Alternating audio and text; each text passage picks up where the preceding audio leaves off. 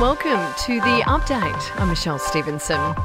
There will be no change in the vaccine definition for the time being, despite a push for the third jab to be made compulsory.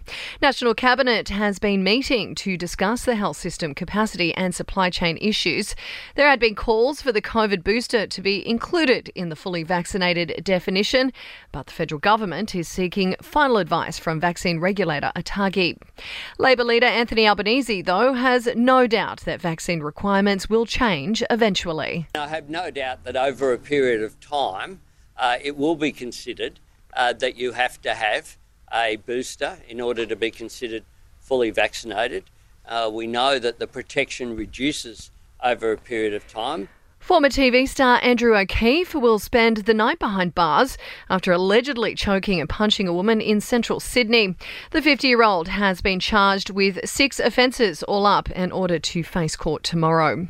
Clive Palmer says he's keen for the truth to come out at an upcoming defamation trial against the WA Premier. The mining magnate is suing Mark McGowan over a series of comments made about him, including describing the billionaire as an enemy of the state. Now, Australia is on standby to fill Europe's gas shortage if Russia threats to cut off supply. Russia supplies around 40% of Europe's natural gas, and that could change as tensions escalate with Ukraine. Resources Minister Keith Pitt says we are one of the most reliable suppliers of LNG in the world. We haven't received a formal request, uh, but we are indicating that, of course, we are ready to support our friends. And following on from those tensions surrounding the Ukraine, it's costing almost a third more to fill up the fuel tank compared with the same time last year. To sport now, and it'll be an all Aussie men's doubles final at the Australian Open after Nick Kyrgios and Thanasi Kokkinakis down their opponents. The pair will take on Matt Ebden and Max Purcell for the silverware, and Kyrgios says he's not going to take them lightly. They're obviously playing some good tennis. It's the final, so you know I'm, I'm looking forward to it. It's great to see some Aussies having success this week week. Obviously, Ash on the women's side is doing her thing. Um, but yeah, I'm looking forward to it. And the NRL is vowing to stamp out racism in its community after vile messages were sent to Canterbury's Josh Addo-Carr. In entertainment news, and John Legend and Chrissy Teigen are saying goodbye to their East Coast digs.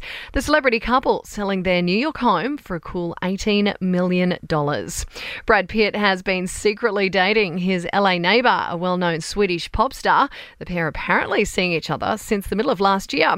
And a statue honouring Kobe Bryant and his 13 year old daughter has been erected at the helicopter crash site two years to the day of their tragic deaths. The bronze figure also features the names of all nine victims who perished in the accident.